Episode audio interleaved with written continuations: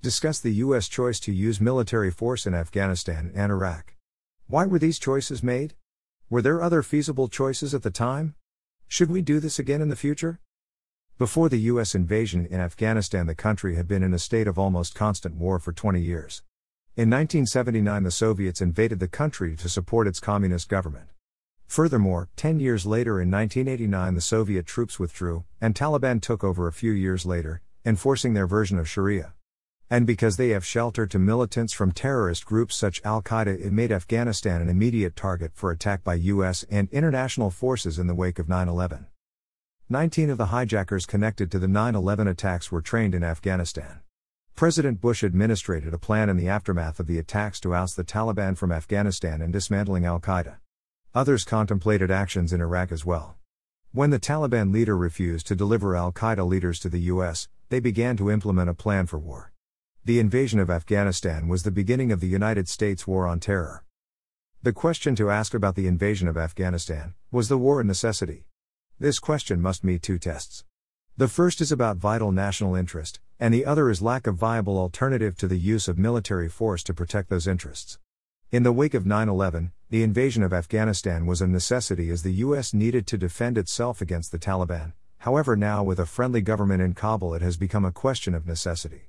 U.S. interests in Afghanistan includes making it difficult for Al Qaeda to mount operations that threaten the West. However, we can doubt the actual threat of the group as of 2020. A different choice that could be made was to strengthen the United States from the inside, instead of starting a war that has lasted nearly 20 years and costed taxpayers an endless amount of money. Furthermore, it is possible to argue that the war on terror has no end goal in sight, as the goals are quite elusive. It is also possible to question if invading a foreign country far away is even a question of national interest. With the ongoing peace talks with Taliban, this has shown that diplomatic methods were always a possibility. Doing this from the beginning could save thousands of lives and billions of dollars. In many ways, this was a war of choice, not necessity, much like the former Vietnam War. Looking at the prelude to the U.S. invasion of Iraq, we go back to 1990.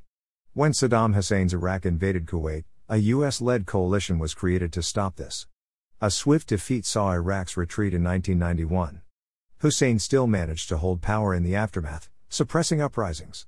The United Nations implemented economic sanctions to hinder Iraq's aim to create weapons of mass destruction. In the wake of 9 11, the United States alleged that Iraq continued to possess and manufacture WOMD, a claim later proven false, and its support for terrorist groups like Al Qaeda, so Iraq once again became a priority. A UN Security Council resolution was passed, demanding Iraq to comply with more inspections, and the country appeared to comply with the resolution.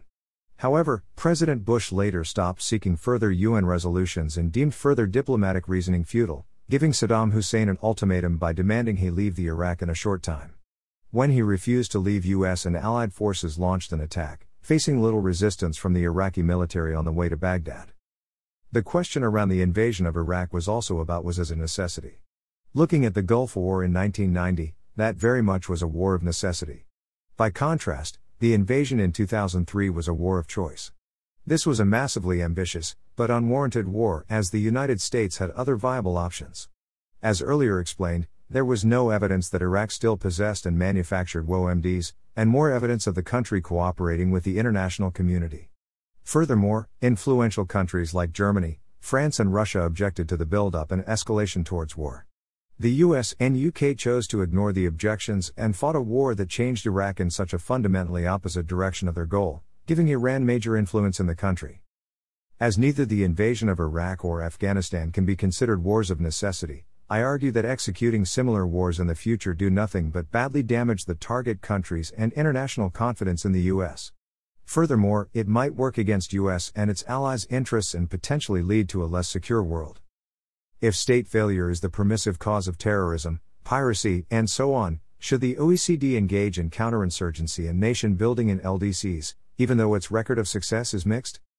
State failure, security, and development challenges in those states are commonly linked since the concept was coined in the 1990s. States are considered failed when they are exhausted by internal violence to the point where the government cannot deliver functional politics to its people. One of the most important points of these politics are national security. If national security is provided, other goods can be created, such as upholding the law, healthcare, education, and political elections. Violence and turmoil are synonym with a failed state, however, other indicators may be a predatory government, criminal violence, and loss of territory. The benchmark of a successful state is often measured by our usually Western countries. This short essay will discuss if the OECD should engage in nation building in developing countries or failed states, even with a less than successful record. Nation building is that a failed state is given assistance to develop government infrastructure, helping the civil society, conflict resolution, and economic assistance. Many people argue that this process is a very slow one, evolutionary, not revolutionary. It takes a long time and is a process that cannot be easily influenced from the outside. Historically, building a nation has taken many generations, if not hundreds of years. Today, many new nations are in the process of rebuilding the nation and the social, cultural, and political foundations. The difficulties of what we can consider failed states was that some of these nations were created and ruined by European colonialism, while others were separate people who were integrated into one state not based in a common identity. Nation building is important because of the theory that a strong nation can provide security for its people, and that building a state is important to create an integrated national community. Nation building often implies democratization, based on the fact that no democratic nation has ever fought a war against another, and that the foundations of democracy would bring peace. On the other hand, nation building might sometimes just be another name for external intervention or empire building. Intervention in the name of nation building can only be justified if the failed state is a cause of regional or world security problems, or human rights abuses to the extent that intervention based on international law is necessary. Successful nation building will depend on the people inside the state's borders. It needs democratic participation and people demanding rights. The U.S. leadership of the year 2001 04 believed that nation building in Iraq was up to the U.S. military. However, the military itself remained divided whether they should have been involved in peacekeeping, peacebuilding, and nation building at all. The United States has learned many lessons being one of the most active nation builders since World War II. Important factors such as a state's prior democratic experience, level of economic development, and social homogeneity play a huge part in how easy nation building is. Furthermore, how much effort is put in plays an important part on the success of the mission. Building a nation is hard work. It requires enormous effort and resources of the parts involved. Furthermore, it requires a general agreement that the people in its country want the change at all.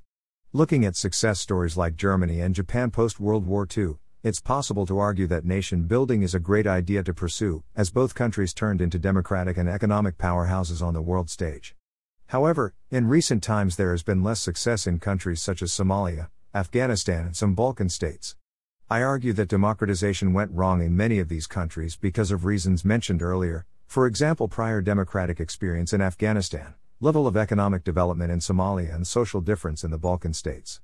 As many failed states in need of state building are in most cases lacking one of these three qualities, it is hard to argue that OECD countries should involve themselves in state building.